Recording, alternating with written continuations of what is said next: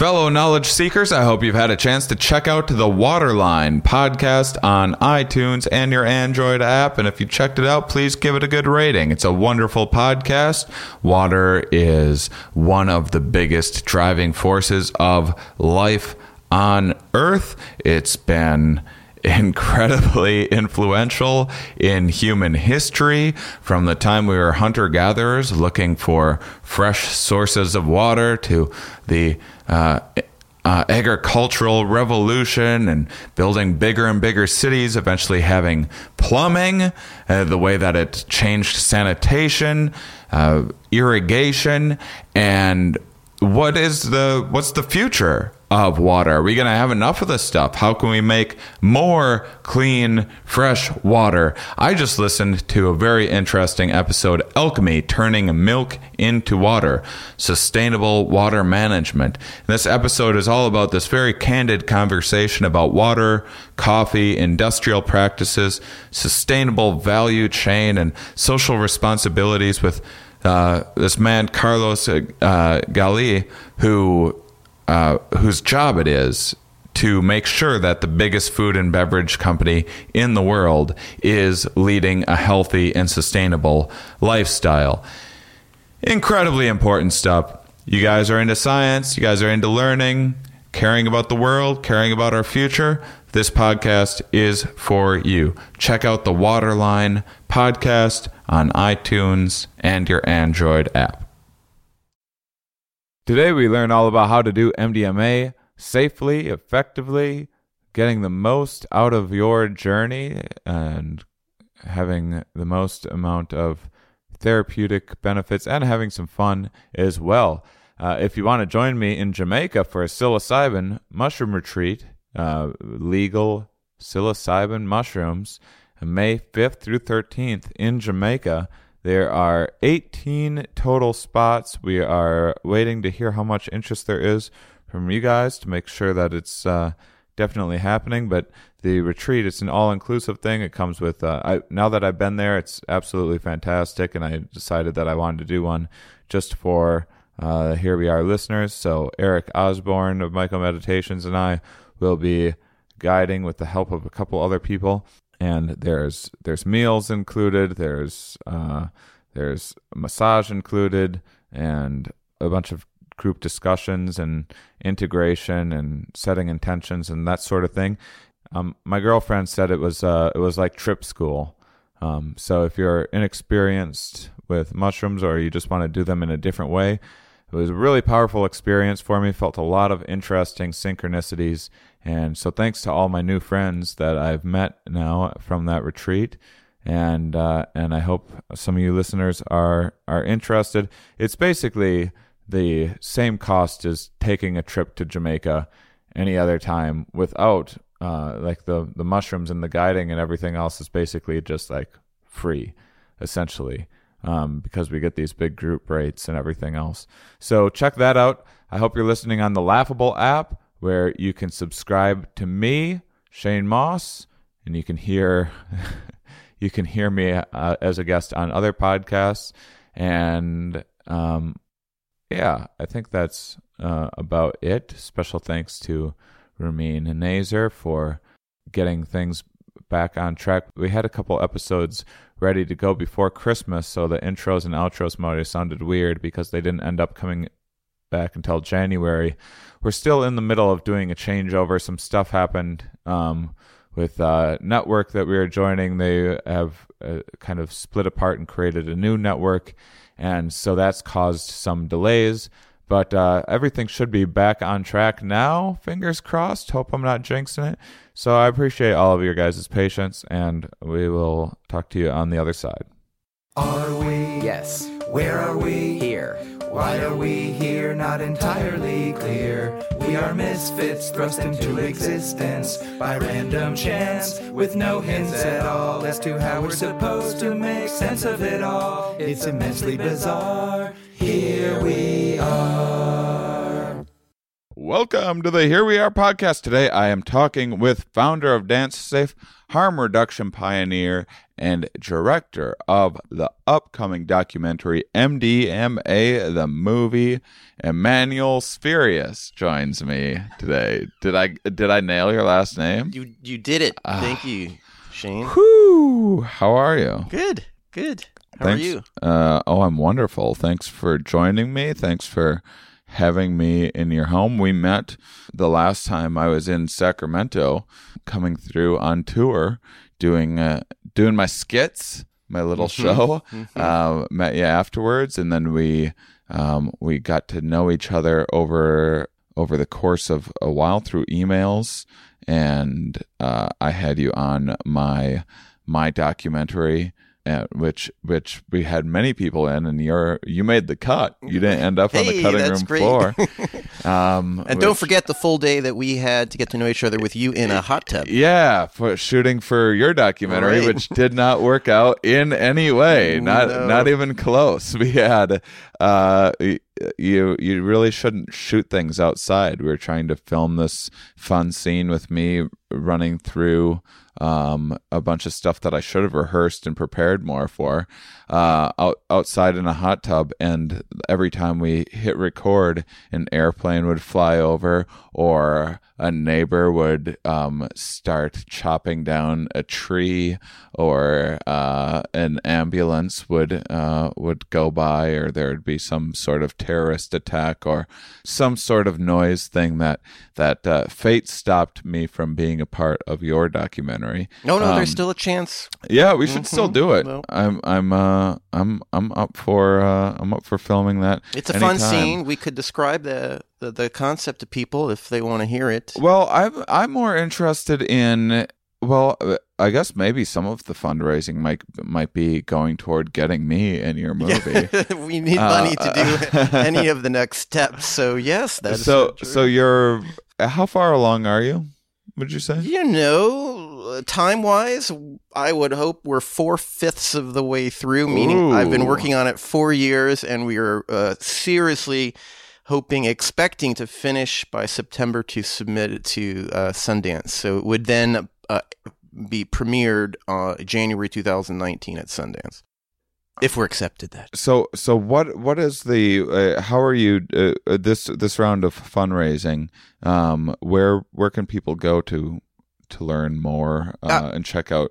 Are people able to check out the trailer? And that's what you showed me a bunch of things already. So I I got but I'm special. You are got special. previews. Uh, we have a long form fundraising trailer that gives away too much of the movie that we're only going to be showing privately to let's call them large funders, uh, Hollywood producers and millionaires in the uh, in the community who might want to see this film get made. But that doesn't mean people can't give because a large portion of our funding has already come through crowdfunding, and we have an ongoing crowdfunding campaign up at mdmathemovie.com.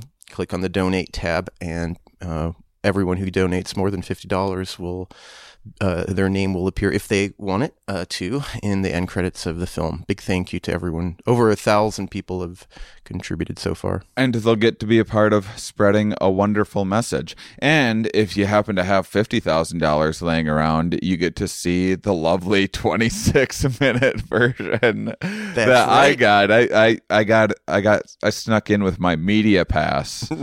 Hundred thousand dollars gets you executive producer status. Ooh.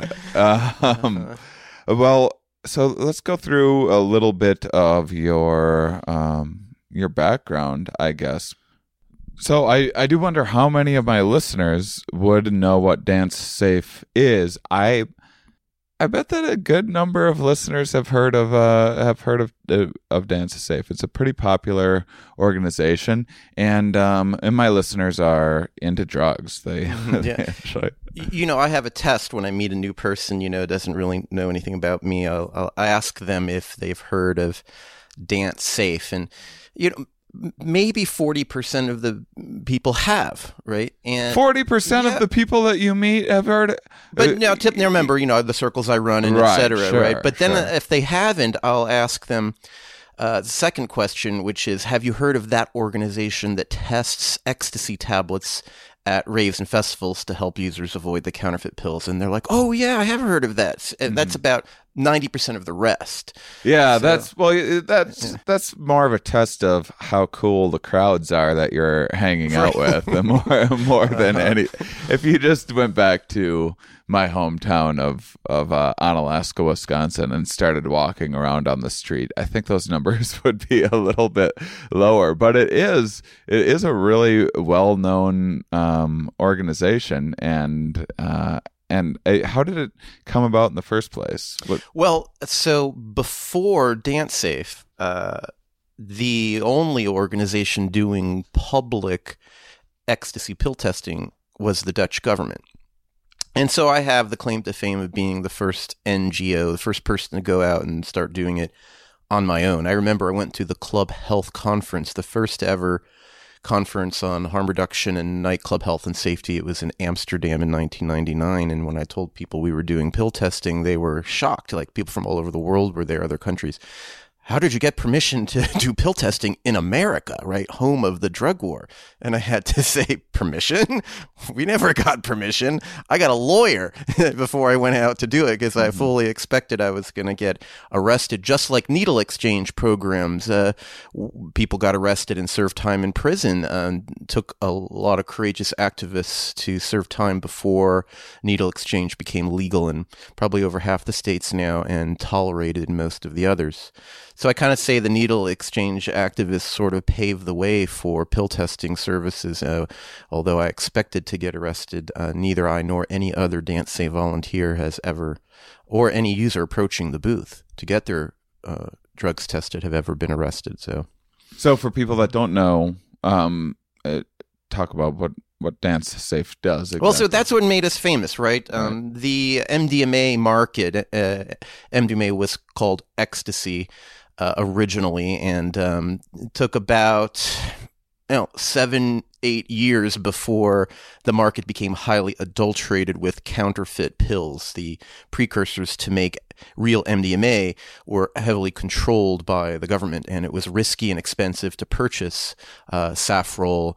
Uh, For uh, the main precursor to make MDMA, and so, but the demand for MDMA when it became known was so high that you could produce any of a number of stimulant drugs uh, and fool people, young people who didn't know what MDMA actually felt like, uh, and you could sell them something else and make a lot of money. Uh, but producing drugs far more cheaper and less risky to make, and well, two of them in particular, paramethoxyamphetamine and its methylated version, paramethoxy methamphetamine, PMA and PMMA, started killing people. People started dying in large numbers on the ecstasy, you know, taking ecstasy, uh, probably around 95 ish.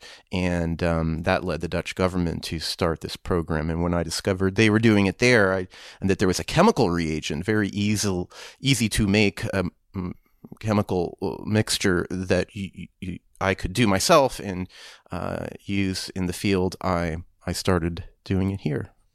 I think when I was around 19 years old, I was at some keg party and someone sold me what they told me was ecstasy. And I was drunk and just like, sure, not really thinking about it. And I think it was just like ibuprofen or something. Like I didn't even like look at what I Well, was Well, you taking. got lucky then. yeah, You yeah. Just got I ripped know. I was just, I was just thinking about how lucky that actually was. At the time, I didn't feel lucky. But that's a good segue to the second aspect of DanceSafe, which is that we're a harm reduction educational organization too. And one of the first things we tell uh, young people who use party drugs is like, don't don't take something after you get drunk. Right.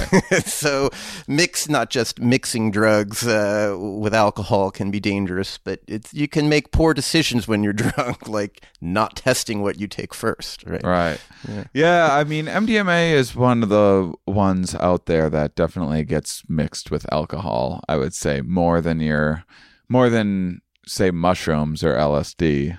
I would say Uh, MDMA has a uh, enough of a dopamine effect, Yeah. enough of a it makes you feel good that it has more what they say abuse potential, Mm-hmm. um, and it's used. It's kind of broken out of the psychonaut community into more of a mainstream. A lot of you know fraternity sorority kids take Molly, as they call it now, uh, just to party and have fun. So it is used more like uh, cocaine, for example, uh, but yet it has an overlap with the psychedelics and is still considered a psychedelic and uh, mi- which literally means a mind revealing drug. Uh, many people obtain great insights from it. In fact, it, uh, more than some of the other, more than any of the other psychedelics, MDMA has been used as a therapeutic tool right. um, be- because of uh, the insights it can generate, particularly in relationships, your your your relationships with other people, couples counseling, and of course now uh, post traumatic stress disorder. The FDA studies are underway using it to treat to treat that. Yeah, you have a rather uh, personal story with with MDMA and and kind of some of the therapeutic revolution uh, revelations that you had with some of your. Uh, what were you 16 years old or something like that when you first tried MDMA? I yeah, I was 16. I've been telling people 15, but I think I was actually 16 when I first took it. And in 1986, one 15 year- sounds so much cooler though. yeah, that, that's true. 16 lame. I, you know, I, I think the uh, the earliest that most people probably take any illicit drug is is, is thirteen, right? Probably middle school ish. Maybe some people have smoked.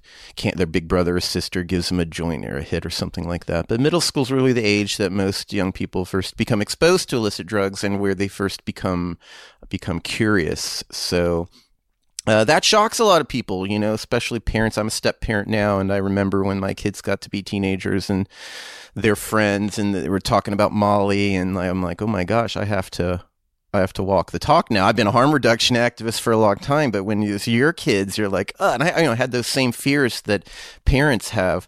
Uh, what do you do? Um, so my wife and I talked, and we decided we were going to be completely honest. You know, we're not going to judge. You know, and and um, uh, I think it's been the right decision. Um, uh, neither of our kids are uh, getting into trouble with uh, any drugs, and uh, Hmm. Well, m- my my parents were super super strict and uh, didn't work at all. So Yeah, uh, right. So so I think and, and I and I was buying things that may or may not have been ibuprofen when I was lucky. uh-huh. Uh, I so remember I have made the right move. when I was in my 30s, I told my mother how I had t- t- taken mushrooms and LSD and MDMA, uh, when and and of course cannabis when I was a teenager, and she started crying. And was, when you "Oh, were no." thirty. I told her when I was in, she thought it was a reflection of her bad parenting, and I was like, "No, no, mom, you don't understand. This was all positive for me. You know, it wasn't didn't lead me down a road to drug addiction. It actually helped me uh, to come into myself and self actualize." So. Yeah. What was your experience when you were sixteen? Oh, well, so, you know, my story with MDMA is probably very interesting and unique. And I, I wasn't going to put a section in the film about it, but everyone tells me that I really need to. And my co director. People love a personal story. Right. oh, What motivated? I mean, when I was on Duncan's podcast, for example, the first thing he asked me is like, "Why did you start doing this?" And I started telling about the Dutch government. He was like, "No, that's not what I'm asking you. Like, what made you do? Nobody would do. Why did you? You know." Yeah, yeah. So, so you know what I never told reporters back when I was uh, the founding DanceSafe, when I was the executive director, was that uh, really the main reason was because I wanted to honor this drug that had saved my life. Uh, because I wanted to stay on message at that time, right? With harm reduction, you know, drugs can be dangerous, and you know we can't stop people from using them, so we need to educate them and give them uh, service tools so that they can be safe, right? Uh, but now that you know I'm no longer affiliated with Dance Safe. It's continued on all this time without me. I'm an independent actor now, and I'm, you know, more in a, in a in a journalist role making this film. I can I can tell the truth, and like I can tell you right now that uh, yeah, I was a I was a runaway when I was a kid. I, my my home was abusive, and I had left and was living in a warehouse in Florida.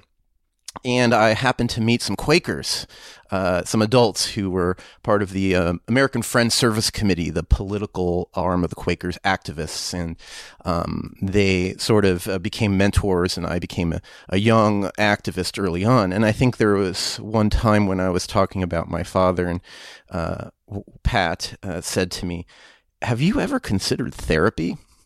and it's one of those moments in your life that you remember, you know, because I didn't have so much respect for them. They were the first grown ups in my life that re- treated me with respect. I remember when I met them, they asked me what I thought about things, you know, and prior to that, you had teachers and, you know, clerks at the store and, eh, you know, I also grew happened to grow up in the retirement capital of the country, St. Pete, Florida. You know. Oh yeah, so. I've, spent, I've, spent, some time in St. Yeah, Pete. Yeah.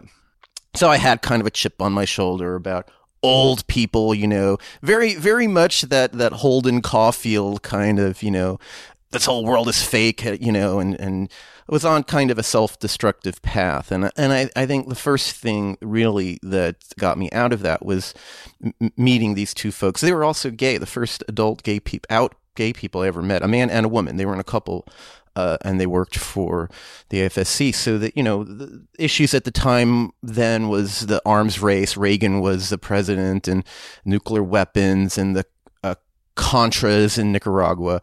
And so you know, I just started you know becoming a youth activist, getting learning about progressive issues like this. And uh, but then they they said you should really do therapy, and it kind of stuck with me. But of course, I wasn't able. I was a homeless teenager with no money. How am I going to afford therapy, right? And uh, I, I, a friend of mine did tell me about co counseling. Have you ever heard of RC reevaluation counseling, also called co-counseling. No. Yeah, it was presented to me like it was a, a, this people's therapy movement, right? You you went to there was a group in St. Pete, Florida. You went to the group and it was free, and they taught you basic therapy skills, and then you took turns, half an hour with one other person, you would play the role of the therapist, listen to them, and then you'd switch places and they would play play the and I was like, wow, this is great, right? The idea was great. You know, free people's therapy. Why do you have to pay all this money to, you know, pay three hundred dollars for fifty minutes to a professional? professional. Right, right. but you know it was weird because they had this big emphasis on crying. Like you had to cry in order to heal. They kept saying and here i was like the only teenager in the group with all these people my parents age who when i would do this with them they would be crying about their childhood abuse. And i would think you know aren't you supposed to not cry after you heal? Like they'd been in part of this group for years and years. And I wasn't, I didn't cry. Like, I hated my father, hated myself. I was angry at what happened, you know, and my trauma was like yesterday, whereas theirs was like 15 years ago. And, and, and so I just, I, I, I went like four or five times and then, and then I left. Like, this isn't working for me. I later found out that reevaluation counseling is actually a cult started by a colleague of L. Ron Hubbard. and, really? And, yeah, and the crying was part of like the demonstrating your loyalty to the group, and so I am kind of glad I got out of it when uh, when I did. It was many years later that I learned this, you know.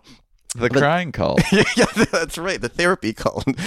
Uh, not to say it hasn't helped people, you know. I, you know, a lot of cults have helped people. that's people. right. Get in, get out quick enough, you'll be all right.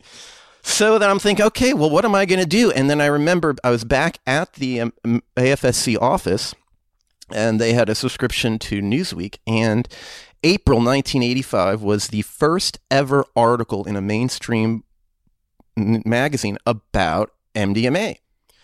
And it was all about its use as therapy. The DEA had just announced their intention to ban it, and the therapists had just filed their class action lawsuit to stop it. And the hearings were coming up that summer.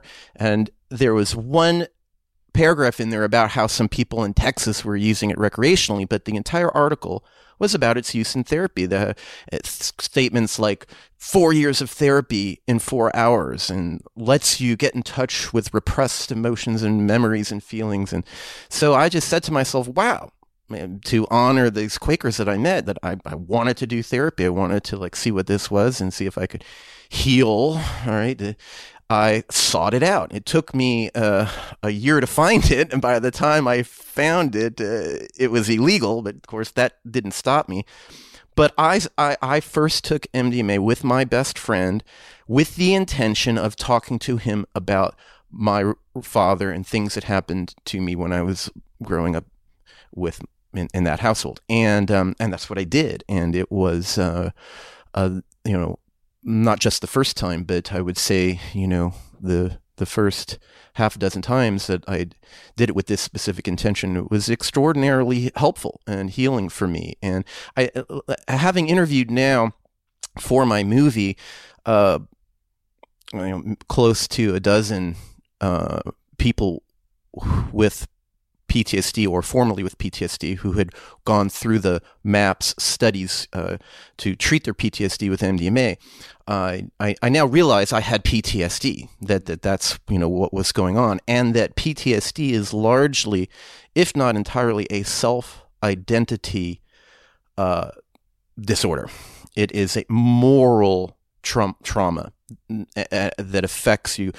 Everyone suffers trauma, uh, the, but when it becomes debilitating to such a degree that you uh, are given the label of uh, PTSD, where it affects your day to day life, it's progressive, it gets worse and worse, is when you've internalized that trauma in such a way that you blame yourself.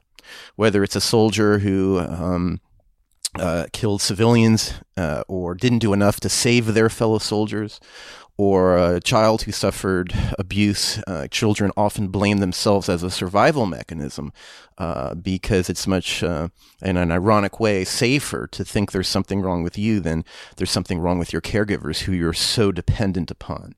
And so, really, I say I forgave my father f- through these MDMA experiences, but I think I also learned to love myself, which I definitely didn't uh, at the time when I first took MDMA.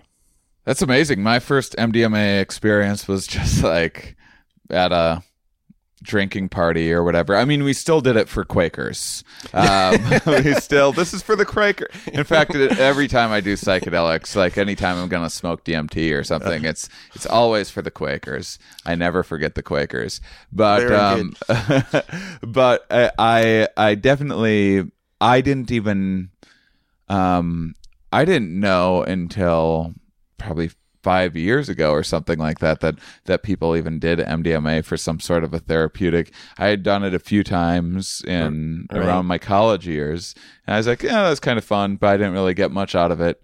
And it wasn't until recently when I started doing some with my girlfriend here and there when I when I realized the uh, uh-huh. the therapeutic value for my own uh, use, but I also just never, I was never in like a set and setting. I never had the intention of, of using it for therapy. You're probably, um, in the norm. Like right. most people are introduced to MDMA and other psychedelics as party drugs, and it comes with this connotation of just pleasure, fun, maybe even hedonism and vice. And in, in fact, I think that l- leads to less healthy relationships with drugs, and it's a product of the drug war. And one things I, that I want to do in my film is to sort of redefine drugs in ways that acknowledge their benefits, because I think that actually has a greater impact on reducing the harms than just telling people oh, this can be dangerous, be careful, this can happen, that can happen, be careful. You know, once you redefine drugs as things that have value, uh, then people will use them more responsibly. And so it's the drug war that denies the benefits of various drugs that I think contributes more greatly to the abusive drug taking behaviors, self destructive drug use, etc. Also, if you are going to do a drug to party, you might want to be aware that that you might accidentally start uh, reliving some past childhood trauma or something that something. has like, happened to people. Like that. That is true. That's, that's something you're definitely gonna want to know before you like go to a concert on your birthday with some friends and drop some Molly to have a wee fun that dance is party definitely time. true. You know, I've also thought a lot about why MDMA affects some people so differently. Right? Uh, I think there's a many of us who've had these profound uh, healing experiences on it, and uh, but there's a lot of people who haven't, who for whom MDMA really has only been just kind of a fun uh, experience. Maybe you bond with your friends who you're out with a little more than usual, and read an article today, a study today that uh, could be related to uh, our genetic uh, oxytocin receptor uh, variants. That some people have a they call it the G allele. I guess it's the longer allele, more responsive to oxytocin, the hormone that uh, makes us well, feel love and bonding emotions. Uh, because we know that MDMA causes a release of oxytocin, and uh, that that could be related to you know why some of us have more profound experience than others, or it could also be related to the amount of trauma and PTSD that we're suffering. Right? Maybe not everyone has had the idyllic childhood that you've Right. had, uh, Shane, and Right. so.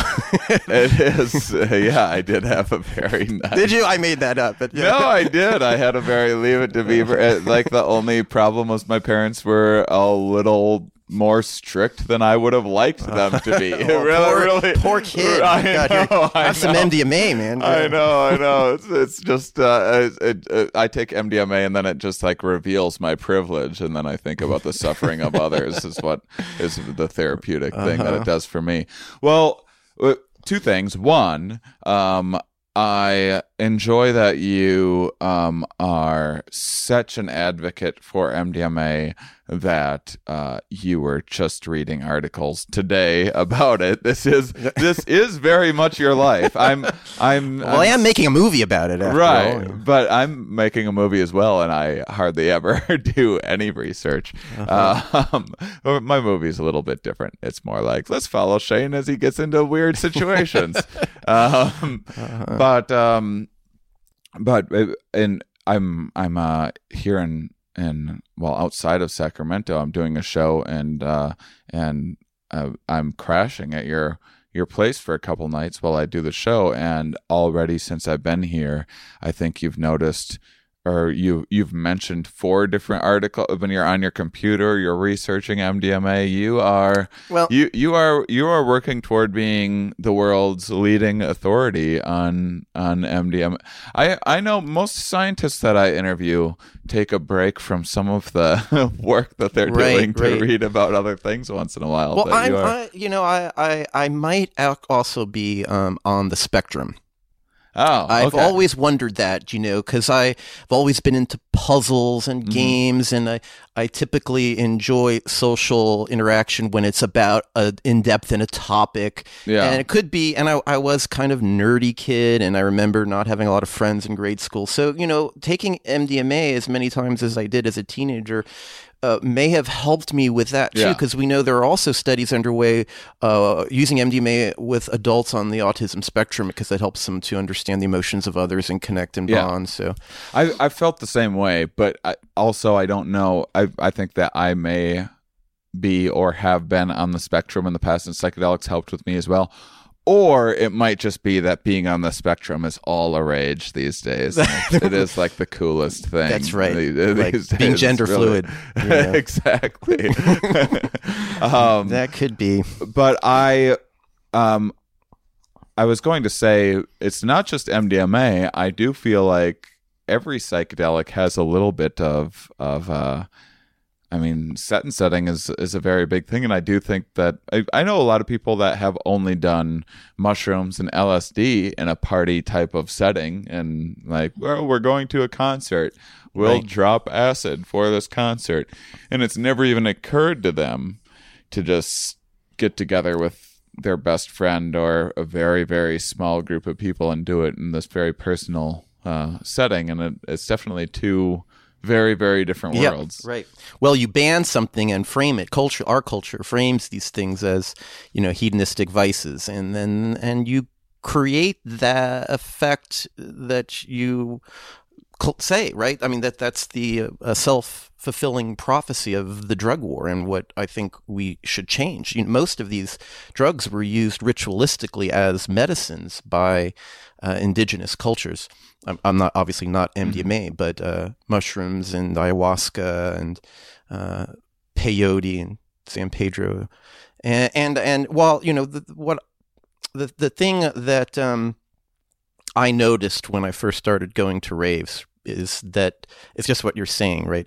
Uh, when I started DanceSafe, like I, I had only ever used psychedelics or any drug really, with the exception of alcohol and weed. Um, I'd only ever used them ritualistically for with intention for insight maybe ther- therapy I mean LSD you know I, before I did LSD I read you know Timothy Leary and Aldous Huxley and Ginsberg and I, I went with a small group of friends into the woods right?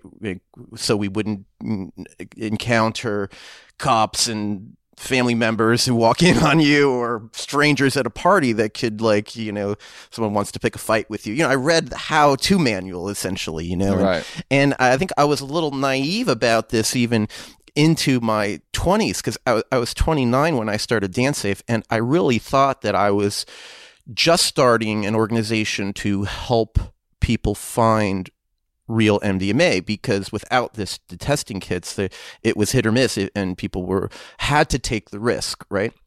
And then I remember being at one of my uh, the first massives, as they were called, these very the, the, largest raves at the time in Oakland were about five to ten thousand people, and uh, I saw a girl walking around. She looked like she might have been fifteen or sixteen, with a little glass bottle and a little spoon, like a Coke spoon uh, that's the only reference I had when you have a little bottle of white powder and a spoon. And she was like offering, taking a little spoonful of this white powder and offering it to, offering it to people saying, bump a K, bump a K. I didn't even know what she was saying because I'd never heard of ketamine at the time. She was at, offering people bumps of ketamine. And I saw other minors leaning over and snorting a white powder off a spoon from a total stranger and it freaked my shit I was like, where am I? Like, I would never have done anything like that. Like, what, like, what does that even, K even mean? How do you know that's K? And this is my, my brain started spinning and I real, uh, this is where I started critiquing the drug war, realizing, wow, this is like, these people are part of this drug culture that I was never a part of. Mm-hmm. And I had, and DanceSafe, I, I wanted to expand what we did to help create a positive drug culture, a culture of, uh, you know, within the music community or wherever, where people actually considered their health and safety and why they're doing something, you know.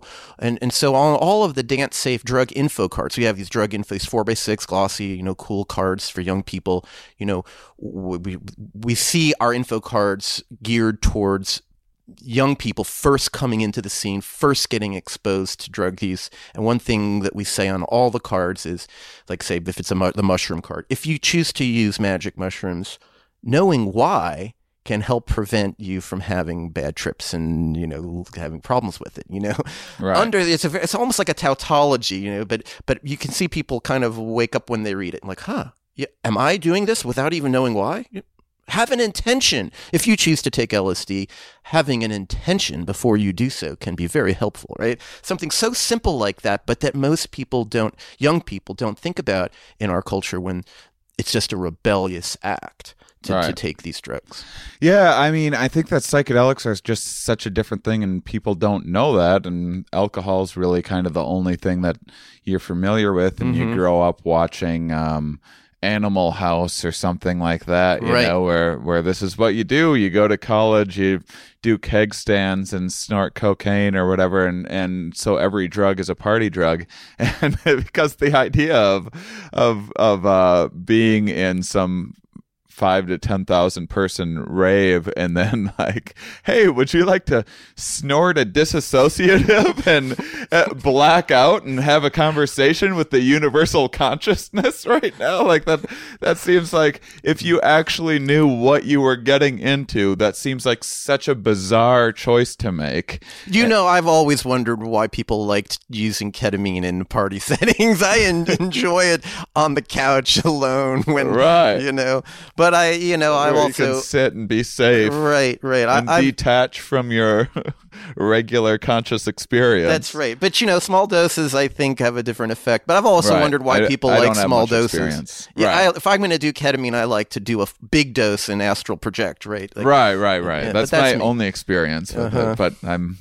Uh, I'm just into big doses in general. But I, I, the other point that I was going to make is, is that let's uh, let's not forget, and I know that you won't deny this, that that uh, that psychedelics can be a wonderful, fun experience as well. There is a lot of when we talk about harm reduction and when we talk about all of the research happening and uh, curing or uh, treating, I should say, PTSD and and uh, maybe helping uh, people on the spectrum and all these uh, cluster headaches. Who knows all these wonderful possibilities? It is a little bit like I, I mean it, that that's just the easier thing to sell in our broken system. Come uh, on, Shane. on you should on only only ever take a drug for a strict medical or scientific purpose. You know, I know some psychonauts who claim that too. You know, but the the psychonauts who really have that kind of highbrow attitude. You know, Yeah. like, I only use these for therapeutic. pur-" Like many of them have like taken like more ginormous doses than anyone I Yeah, know. You know, so I fully agree with you. And even fun and recreation can be therapeutic because you know one thing I say to people Yeah. is your intention. It doesn't matter what it is. If your intention is to have fun, you know, and to feel euphoria, to feel pleasure, that's fine. Knowing your intention, knowing why you're doing it, it can be purely for pleasure. But then you'll be more able to understand when you're when you're going too far, when you've taken too much, when you're using too often, and you're not experiencing so much pleasure. And the downside, it's just being aware.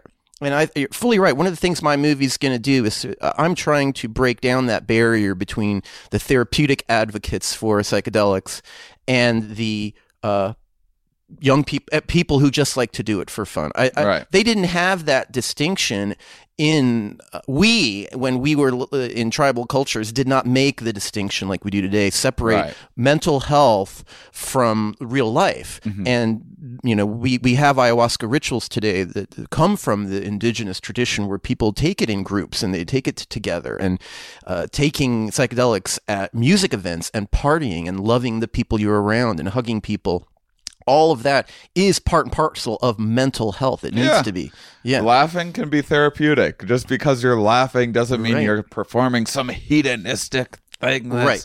So, al- along with helping to reframe MDMA and these other drugs as drugs that have potential benefits, I also this movie is also uh, one of a kind in that it, its primary theme is focusing on removing the stigma and getting, you Hmm. know, say the non-drug users uh, who a little bit harder to get them into the door of the movie theater, Right, but to, right. to leave that theater saying, "Wow, maybe I'm judging these Right, people who are using drugs and, I shouldn't that, be." That is why we sell the therapeutic effects. So, and not that they aren't really, really important. They are, but but it is why why people are sometimes I think a little overly serious with it and and kind of forget about the fun Right. right. aspects. I mean, I I had um so I, I just got back from this Jamaica psilocybin retreat and there was this this one person there who uh and and if if you happen to be listening, I'm not saying this about you in a disparaging way, but he he was very serious about you know he was he was on like this is a spiritual mission for him and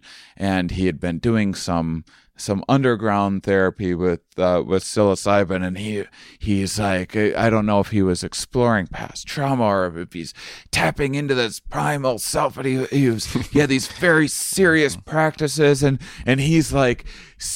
Doing like weird screaming ritual things in the middle of it, like exalting this demons or whatever it might, and then and then like at the end of it, he was he said one of the best aspects of it was on the last it was four um four sessions.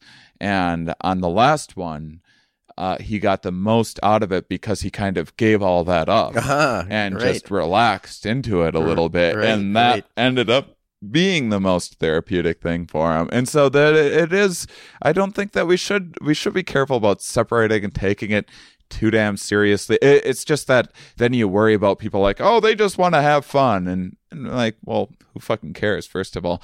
But uh Yeah, but yeah i i mean i i uh, people are like oh oh do you do psychedelics you think it makes you cool like well kind of I, I, think, I think psychedelics actually have made me a much cooler person and i'm happy to say that i don't i don't think that I much more to- enjoy hanging out with people who have taken psychedelics than people who have never taken them. Yeah.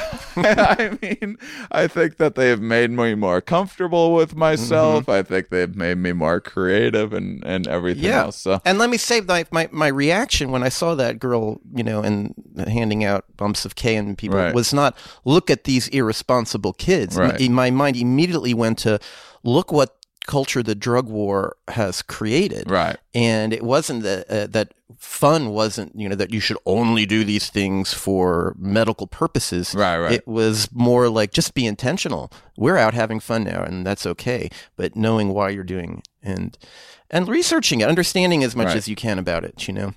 Yeah, I, I just wanted to say that psychedelics Yeah. can make you cool. Um, I thought that was worth pointing out. Hey, Steve Jobs did psychedelics. Oh, Come on, everyone knows that. What's, cool, what's cooler than the Mac, right?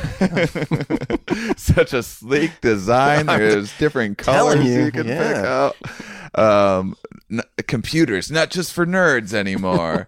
um, so within making this uh, this document, and this is this is the first documentary that you've ever made, right? Yeah, yeah. You know, I was going to write a book, but I realized nobody reads books, so I said, "Okay, change the world. You got to make a movie." Well, people buy books, put them on shelves so their friends think they they read them, and then you can use the and then you can Right. read the first couple chapters just in case someone uh, asks you about that book. You can tell them a little bit. That's my move. But I also might write a book uh, to go along with the movie. It's called? MDMA: The Book. Wait, how did you come up with that title? You just knocked it out of the park with It these- was actually my director of photography who came up with that idea. I think it was brilliant, you know. And when we start doing marketing, uh, like, the coffee cup the instead of saying MDMA the movie on the coffee, the cup. MDMA the coffee cup, right? Wow, MDMA the T-shirt. just knocking it out of the park. So, what are the?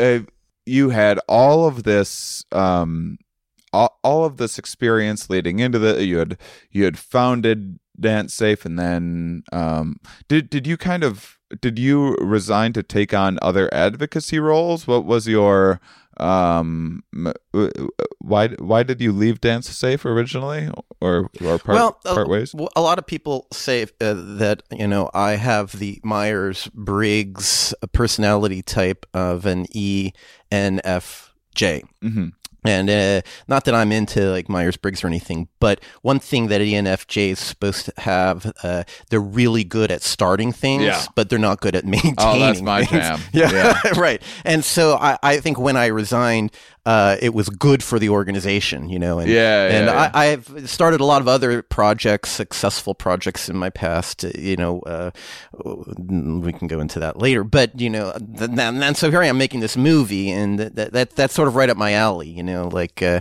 you you make it, it's done, and you don't have to maintain it. So I wanted to ask in so you were quite the expert already when making this movie. Is there anything that you've learned? Um, Well, this whole the whole well, it, Absolutely. In fact, process. Yeah, yeah, yeah. Absolutely. The entire like grand story arc of the film involves me uh, after a 13 year hiatus. Um, getting back involved in uh, the harm reduction scene because I learned that uh, fatalities from Molly or ecstasy had increased tenfold.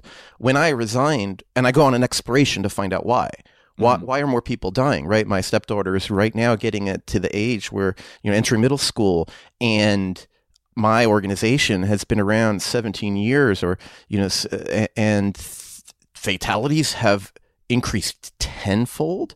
Like, what's new? What's different? And so, a lot of this movie is about me exploring why things have gotten worse since, and it, and it all points back to prohibition. Uh, the dark net has caused the proliferation of hundreds of new drugs. The bath salts appeared, uh, and they're all being sold as Molly again because the demand for MDMA is so high, and the price point uh, for methylone uh, and some of these cheaper uh, stimulant drugs are so low, you can make a lot of money. Um, that's only one of the reasons why I, the fatalities have increased. So I've learned a lot about that, and certainly I've learned a lot about PTSD uh, interviewing the, the people I have. Um, so yeah, yeah, it's going to be a comprehensive. It, it's really a it's a drug policy reform documentary through the lens of MDMA. I like to say that MDMA is the drug to end the drug war. The biggest Yeah. mistake the DEA made was to ban MDMA because um, before that, and and, and uh, one of the consultants on my film, he wrote Drugs Unlimited. Uh, uh, uh, Mike Powers, a UK uh, investigative journalist, wrote a great book about the dark net and drugs. It's called Drugs Unlimited. Everyone should read it. Uh, thank you, Mike. Now you got to People don't on read. thing. You already true. know that. Yeah. You already told me. Yeah, but we're going to interview him, so he's going to be in the documentary, so you can you can learn about uh, him through my movie. Um, he said, and this is a, this is kind of I think a pretty pretty uh, pretty common. People our age, you know, mid forties, and uh, back when you know we were growing up, like you know, drugs were not cool, right? Drugs, right? Like the you know, whether you're in the got through the dare program or not you know oh they're these addictive things or whatever right and um and then he said, and then he and his friends, we took MDMA and we realized drugs are cool.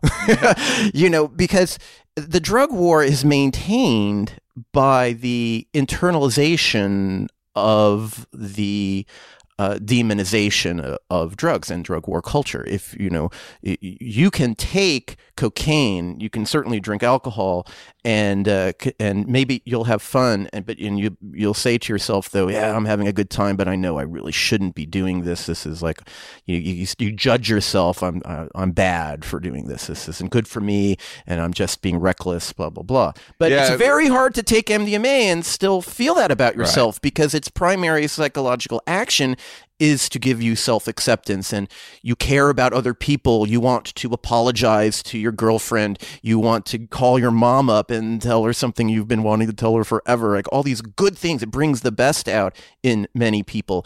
And then you realize, my God, they totally lied to me about drugs. And and I think many people uh, become activists uh, to end the drug war after taking MDMA. Of course, same, you could say the same thing about a lot of other drugs too.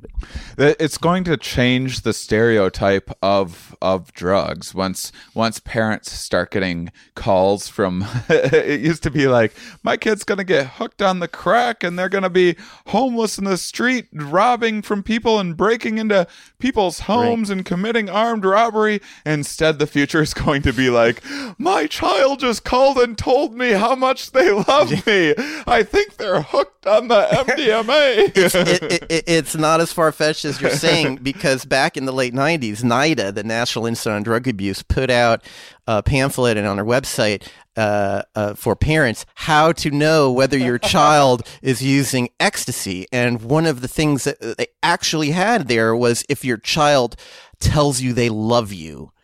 That's a sign that they're using Something's wrong. right. So I know my parents would be a little suspicious if I called to have a heart to heart. Huh?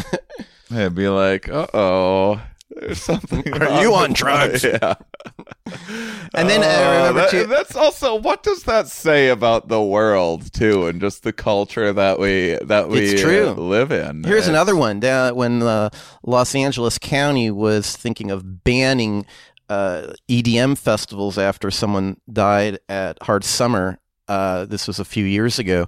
Uh, the county board of supervisors met and, and the coalition of community members from the police and as well as harm reduction all got together. I went down to one of those meetings and they um, put together we put together uh, actually i didn't personally work on it but other my colleagues in the harm reduction community with the police collaborated on putting together a pamphlet to distribute the, that was harm and, and it was a pretty good job uh, as far as harm reduction goes but they also had their obligatory warnings about and the effects of uh, ecstasy and that was pretty all it was all negative right Mm. more of the police had that side of the card and then Right. the, the, the uh, other side. So the effects of ecstasy like, you know a lot of them is typical like you know nausea anxiety panic all these things that you make you scratch your head and wonder you know like why would anyone want to take this drug if these are the effects? Like no good effect at all. A lot of them were just recycled from the the NIDA website but there was a new one that I had never seen on there before which again I think speaks to our culture. The they had one of the effects of taking MDMA was false sense of emotional closeness. and I was like, why is it false? You know, like they can they can take like even the positive benefit and turn it into a negative. You know, can't possibly be real if if you're on a drug when you experience it, right? Well, I mean, I get it. You get a little, you get a little too lovey-dovey with like your girlfriend's friends or something like you know, that. that is true. Maybe they're onto something because one of our warnings, uh, one of the most important pieces of harm reduction advice for people taking ecstasy is never make uh, relationship decisions while under the influence. Yeah, you don't want to propose Uh-huh. well on MDMA.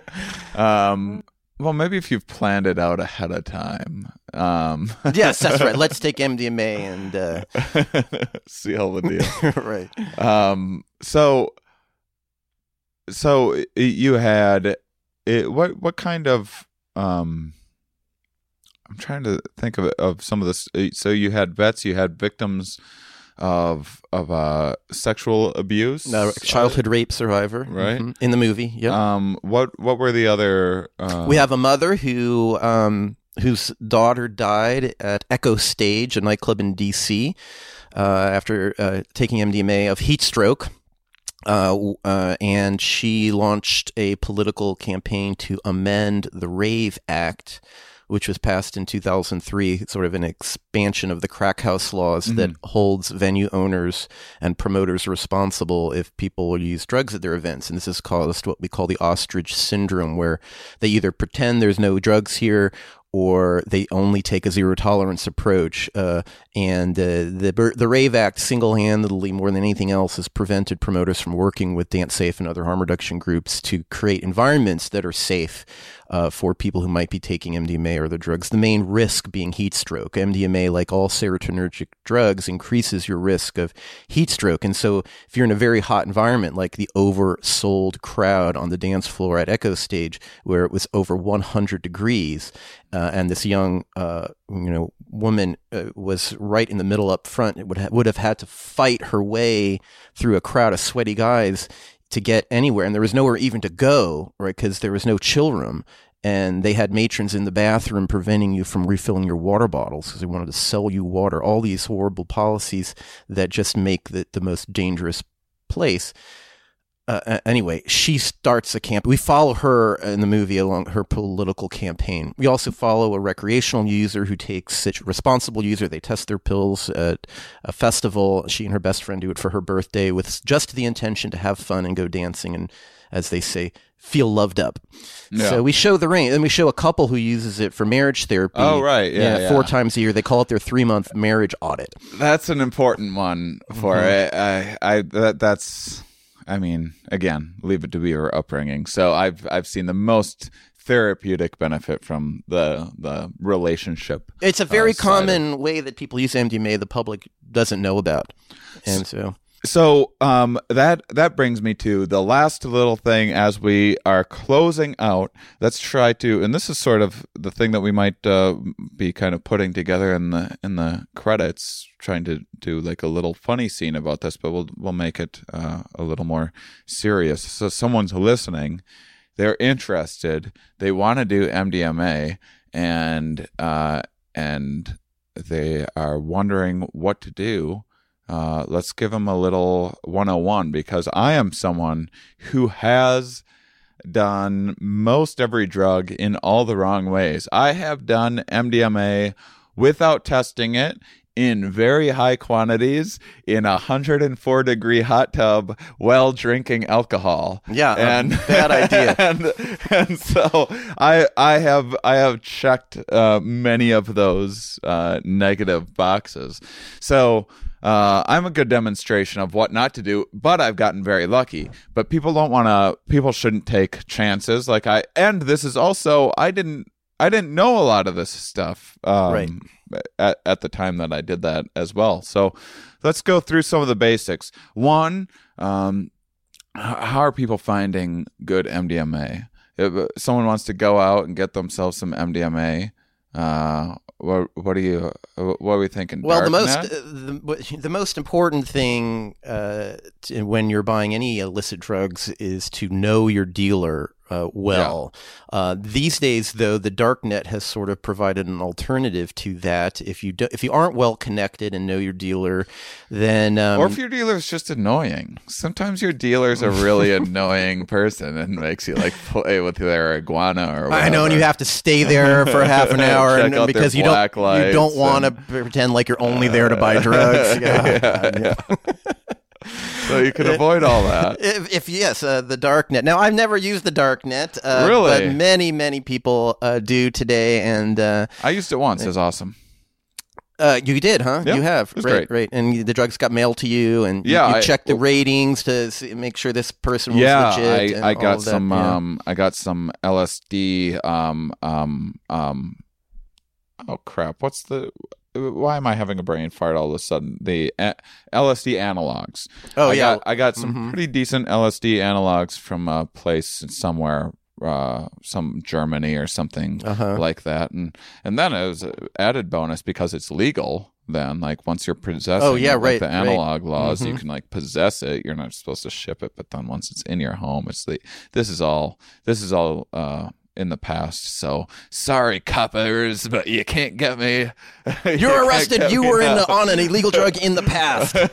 no, I have to tell a lot of the subjects in my film that too. Like you know, taking MDMA on camera for me, they were a little uh, nervous about that. Yeah. You know, really the risk of, you know is that a potential future employer might see it and Right, you right, know, right, right. So they had to you had to sign a 15 page waiver form. My attorney wrote, but it's not illegal to even be in on drugs and camera in the past. you Right. so- Yeah, I think that you can't like be filming a drug deal going on. Like I think Oh, that really? I think that I can't go Hey Emanuel, I'm here is some MDMA.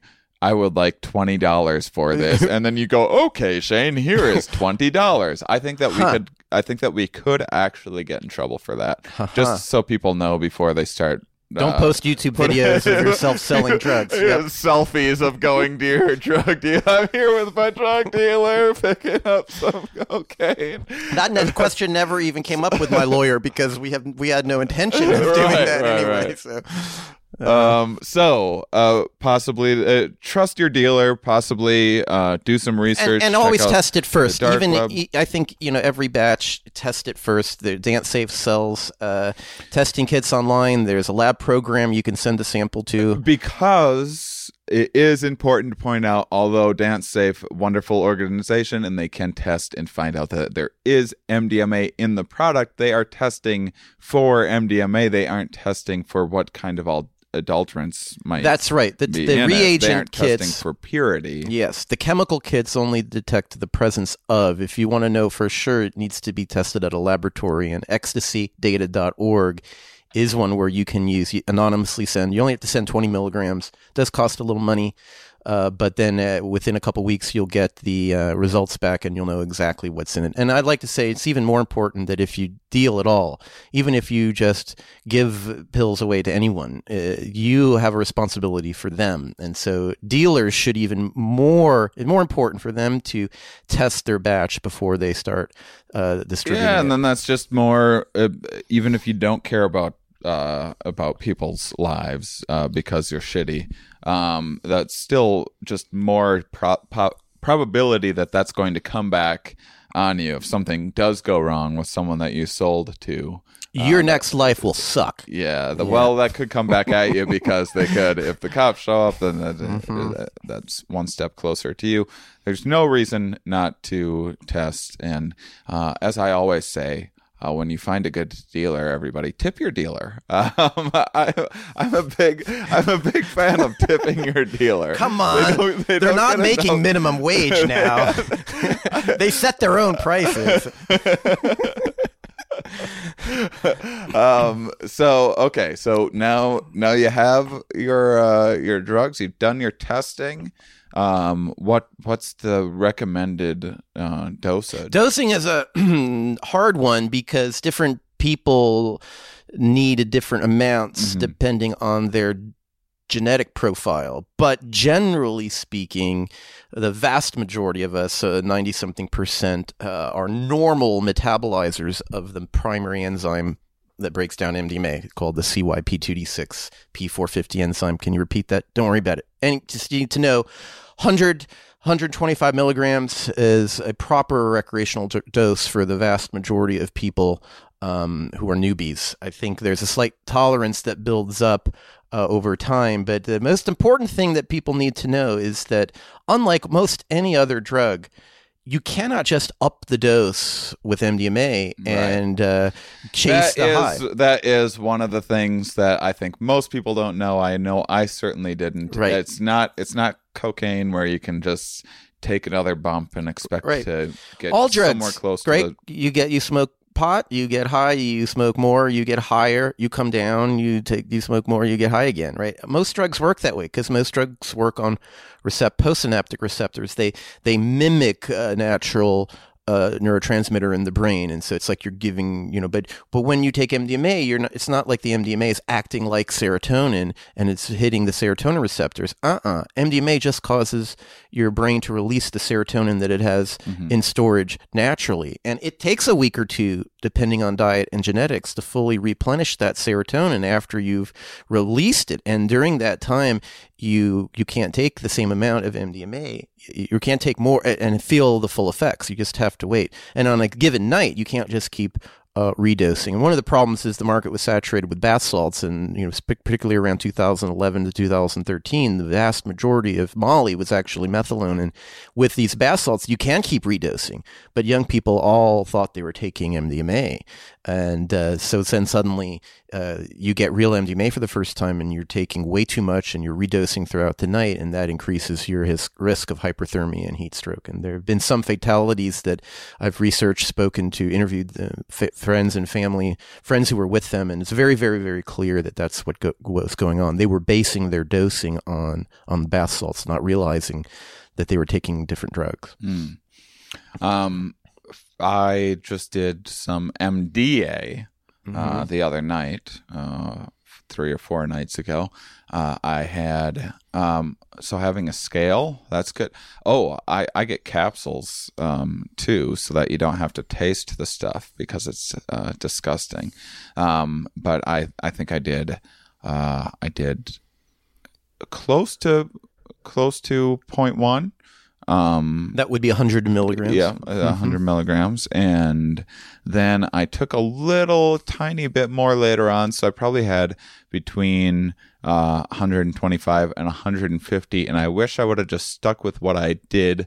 I started getting a little grindy. And this is uh, this is me, your hero, uh, your, your, your host. And hero, I, I have a high tolerance for mind altered states. And uh, I don't do MDMA or MDA that much. So it's not that I have a tolerance for that. But uh, I don't like getting grindy. And, and that was that was definitely happening. And so I would have been fine with 100 micrograms. And I think I have a decent tolerance. So I would say if I were giving advice, I'd say start with like 60 like a point oh six just to start your first time just to see and if it doesn't if it doesn't do anything to you then you know Yeah, the problem with underdosing on MDMA, however, know, is that it can actually produce anxiety. In the MAP studies, when they gave 50 milligrams to veterans, Yeah. it actually made their PTSD worse. and that's that's Yeah. important to point out but i'm just saying just to know if you have some like bizarre like reaction to it No, no, you're ab- absolutely right. abnormal. And we do believe that in the majority of adverse medical reactions and fatalities, uh, there is some kind of pre existing condition that is involved that makes people more vulnerable to uh, hyperthermia. Um, that was going to be the next thing I said in this, Yeah. this list is that if you if you're heat sensitive, if you have any condition that predisposes you to uh, heat, you should be very careful. If not, just don't do it. And that includes uh, anhydronia, the inability to sweat, which people with spinal cord injuries often have. They don't sweat. Um, then uh, other there could be genetic conditions too. Um, survivors of meningitis uh, are par- particularly heat sensitive. That might correspond. Uh, there's a genetic condition, unfortunately, you might not know if you have it, called malignant hyperthermia. Uh, if you have had any direct family member have a reaction to anesthesia where they became hyperthermic, um, that's also extremely dangerous than for you to take to take MDMA. Uh, so, and then there's probably unknown uh, sort of secondary, tertiary um, liver uh, enzyme issues, genetic liver profiles that just sort of predispose some people to having adverse reactions. And I've seen it because uh, I've been around a lot of people in the work that I do who've taken MDMA. And um, I've actually personally seen it twice, two people that I know or was with who took a normal dose. One was only 90 milligrams of MDMA, uh, and the other was 125 and um, two separate occasions, both these people in a cool environment had a hyperthermic reaction where they were sweating and were, we were all worried about them, et cetera. And they, they all, and we agreed, uh, both of these people, and said, "My God, I'm never doing that again." And so there, there's a, a, small percentage of the population that we don't know why seems predisposed to having this kind of adverse hyperthermic reaction to MDMA, and I, and this is probably why most of the um, fatalities uh, I've investigated a lot of them, probably investigated personally more MDMA related fatalities than anyone alive, um, because even toxicologists and coroners they don't they don't go and talk to friends and family and find out the environmental conditions and what was really you know gaining information. Right? They just, they find MDMA in the bloodstream and they say, oh, it was an MDMA overdose. But most of these deaths are not overdoses. They're not occurring in people that have taken too much. They were in hot environments, and then what I've learned is this is predis- people who have this predisposition. Because because what happens, you got to understand, if you take if you're like this, these two friends of mine, you take MDMA and you have this reaction, you say, I'm never doing that again. And you remove yourself from the pool of fatalities, right? So people who have taken MDMA 20, 30 times, they're not dying. Right. All the cases that I've researched, all of them, the the the decedent had either it was their first time or less than a handful of times, mm-hmm. and so this uh, stereotype that that we have of someone that dies of a of a drug is that oh they must have been an addict or a drug abuser. No, these are young people like uh, Shelley, who's featured in my movie. She was the head of her sorority. You know, she had never even smoked pot. Right? These are accidents, most likely in people that have some unknown pre-existing condition. Mm. So yeah, so your That's your what, advice, uh, first time, take 50 milligrams. You might, you probably aren't going to feel it, most people, but be okay with that if you want, yeah. and wait and you know take your 100 milligrams this uh, week later, the second time, right? That's all I'm saying. Yeah. If you're yeah. if you're uh, crossing your T's and dotting your I's, I'd say that's a good way to go. Uh, water. Uh, this this is something that I think I think everyone knows. Um, you have to make sure and stay hydrated, but people don't know that there's kind of like a Goldilocks amount of, of water uh, that that you want to have because you can actually drink too much water in right. some certain circumstances. The, the irony here is that while overheating is the number one risk, MDMA also causes water retention. And uh, there have been a number of fatalities from people, especially in females, who drank too much water while on MDMA because um, females are particularly vulnerable to hyponatremia, as it's called, because estrogen regulates how sodium crosses cell membranes and uh, the um, they're more at risk. And this is probably underestimated in uh, the public health community because um, it seems like uh, the ratio of, male to females in MDMA fatalities is two to one. For every male who dies, two females die. And so it could very well be that hyponatremia is a, a more a prominent cause of fatality than than we realize. If, if we document it carefully, the way the patient uh, presents, it's it's easier to tell uh, because hyponatremia usually involves coma and seizure and not necessarily a high body temperature, whereas a typical hyperthermic reaction, you know, the body temperature is very high. But what what I think happens is people start getting overheated and then they panic and they, they they think I need to drink water, and then they just drink a gallon of water, and then they they were maybe at risk of a hyperthermic medical reaction, but now it turns into a um, hyponatremia reaction. So uh, one uh, pint an hour is all you need, right? One cup, one or two cups an hour. You don't need to drink any more, and it's dangerous to chug too much water all at once. Let's see. I feel like we nailed it. Is that is that everything? In the, in Absolutely the not. how to. But uh, well, well, no, there, the there's. Well, hold on. There's five HTP the next day. To, That's- that's to right. replenish Uh, there's- serotonin. Yes, that's can that can be helpful. We like you know to tell people uh, even though five HTP you can get it at a health food store supplement will make you feel better uh, quicker, uh, help you replenish your serotonin. That shouldn't be used as a substitute for moderation. You should still uh, be moderate. Less is more with MDMA. So um, yeah, exactly how often is safe, you know, nobody knows that. But uh, Anne Shulgin, Sasha Shulgin's wife, the chemist who rediscovered it, says four times a year is a good amount. Hmm. I like to repeat hers. I think that's very moderate. Yeah, that's uh, Mm-hmm. that's a pretty safe amount, I would say. Um, and we're missing any? Well, drug combinations, you know, be really careful mixing drugs. Uh, you know, people like to candy flip, and you know, some cannabis isn't really contraindicated. LSD or mushrooms with some MDMA. Yeah, yeah, and uh, I don't think there isn't any real pharmacological uh, synergy that's more dangerous with that. Uh, uh, but um, uh, other stimulants, cocaine, meth, any of the bath salts, unknown research chemicals, any kind of monoamine uh, amplifiers, right? The stimulants uh, should should not be mixed together. They can have synergistic effects and.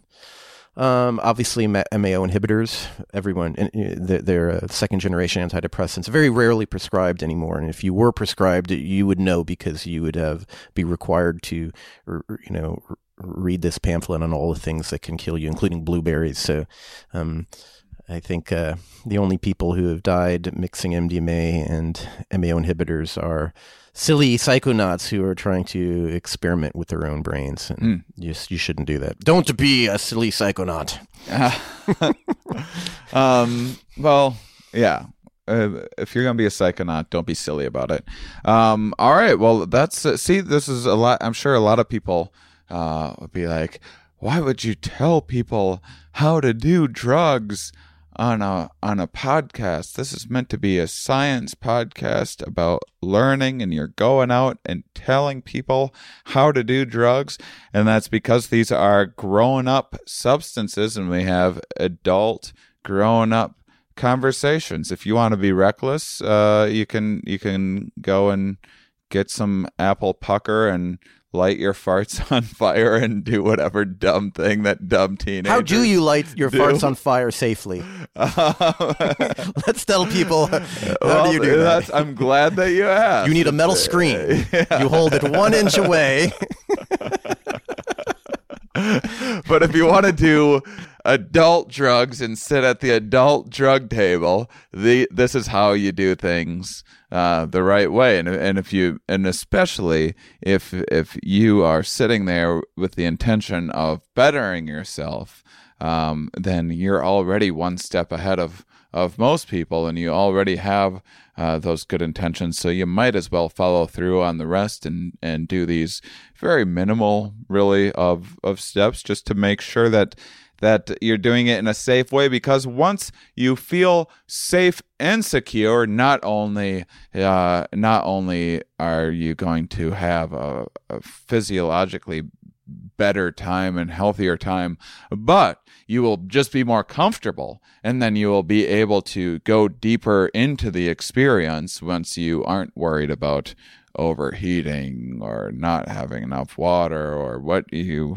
took and the purity of it and blah blah blah once you have all of that stuff off of your mind for no other reason um uh, it, it will allow you uh, if for no other reason uh, you you should do that stuff just to open up your mind to allow for deeper exploration Well said. so with that uh, reminder one more time if people want to contribute to this this isn't just a fun um, cool well shot well edited documentary. This is also uh, as as documentaries often are this is also uh, very important. This is an important topic and i know a lot of you uh, listeners uh, have been uh, drawn to this show. Um, as much for your interest in science as your interest in psychedelics, hearing me talk about them on other podcasts, and that's how you discovered Here We Are. So I know there's tons of you out there that are psychedelic advocates. Um, if you want to support this project, here's what you do. You can go to mdmathemovie.com and click the donate button where you get to see our opening credit sequence, uh, highly polished, fun two minute uh, it is video. it is real badass. I was that was my documentary is pretty good but we uh, uh, we are uh, we were exceptionally low budget. We wanted to make something simple and and quick and and capture a little moment in time in my life and in drug culture.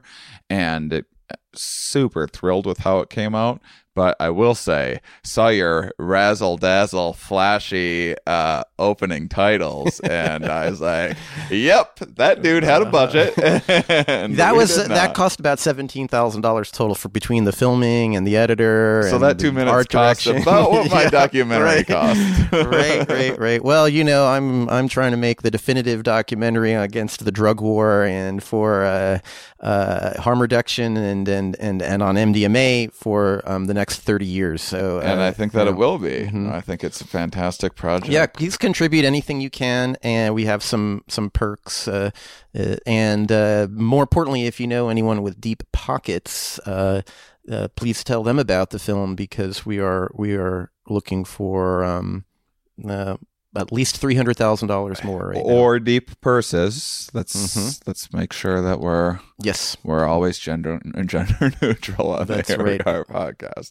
Uh, that was just me being super cool. Uh, and uh, reminder, I'm on the spectrum, so that's my attention to detail.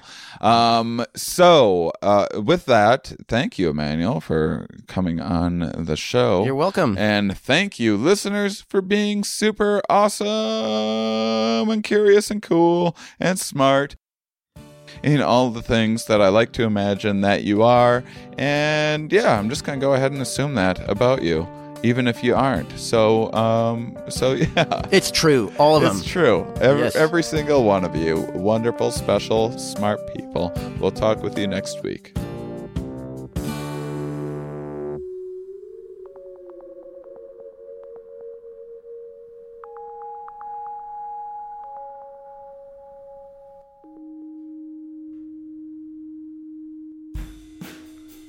So, if that got your attention and you want to learn more about psychedelic assisted psychotherapy and um, and the the different potential ways of doing um, psilocybin mushrooms in particular, you might want to check out the Jamaica retreat.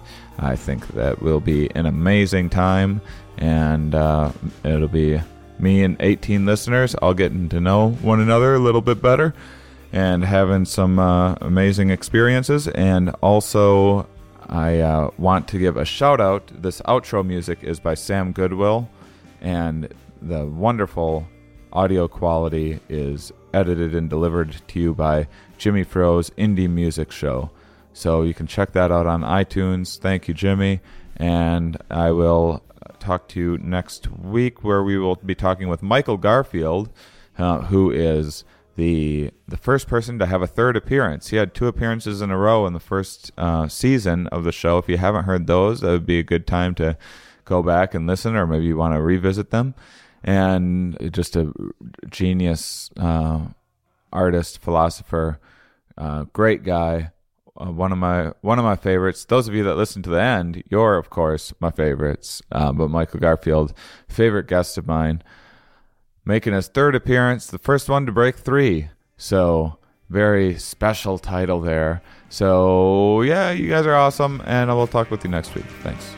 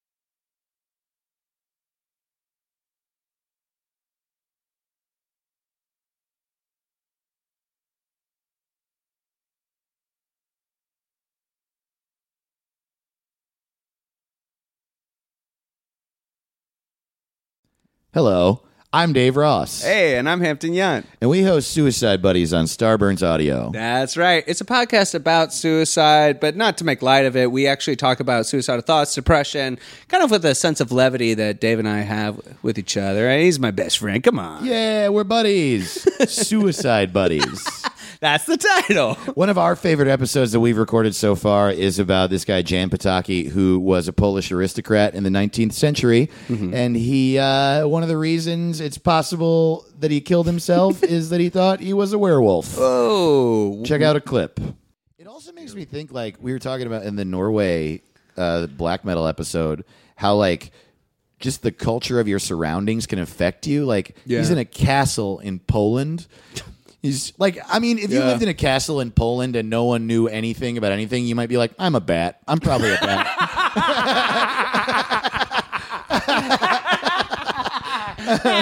That's like literally what happened to Batman. he literally is in his mansion. He's like, you know what? Fuck it. I'm, I'm a, a bat. I'm a bat. I'm a bat. bat. I'm a- I'm a I'm a bat. bat that helps people. I'm a bat that helps people. I'm a I'm a I rich don't know what you want from me. And my, Uh, and my my- girlfriend, she's a cat. She's a cat. My She- girlfriend's a cat. She steals things. She's a woman who steals things. She's a cat. I'm a bat. I'm a I help bat. people. She's a cat. We fight a penguin. my, Uh, my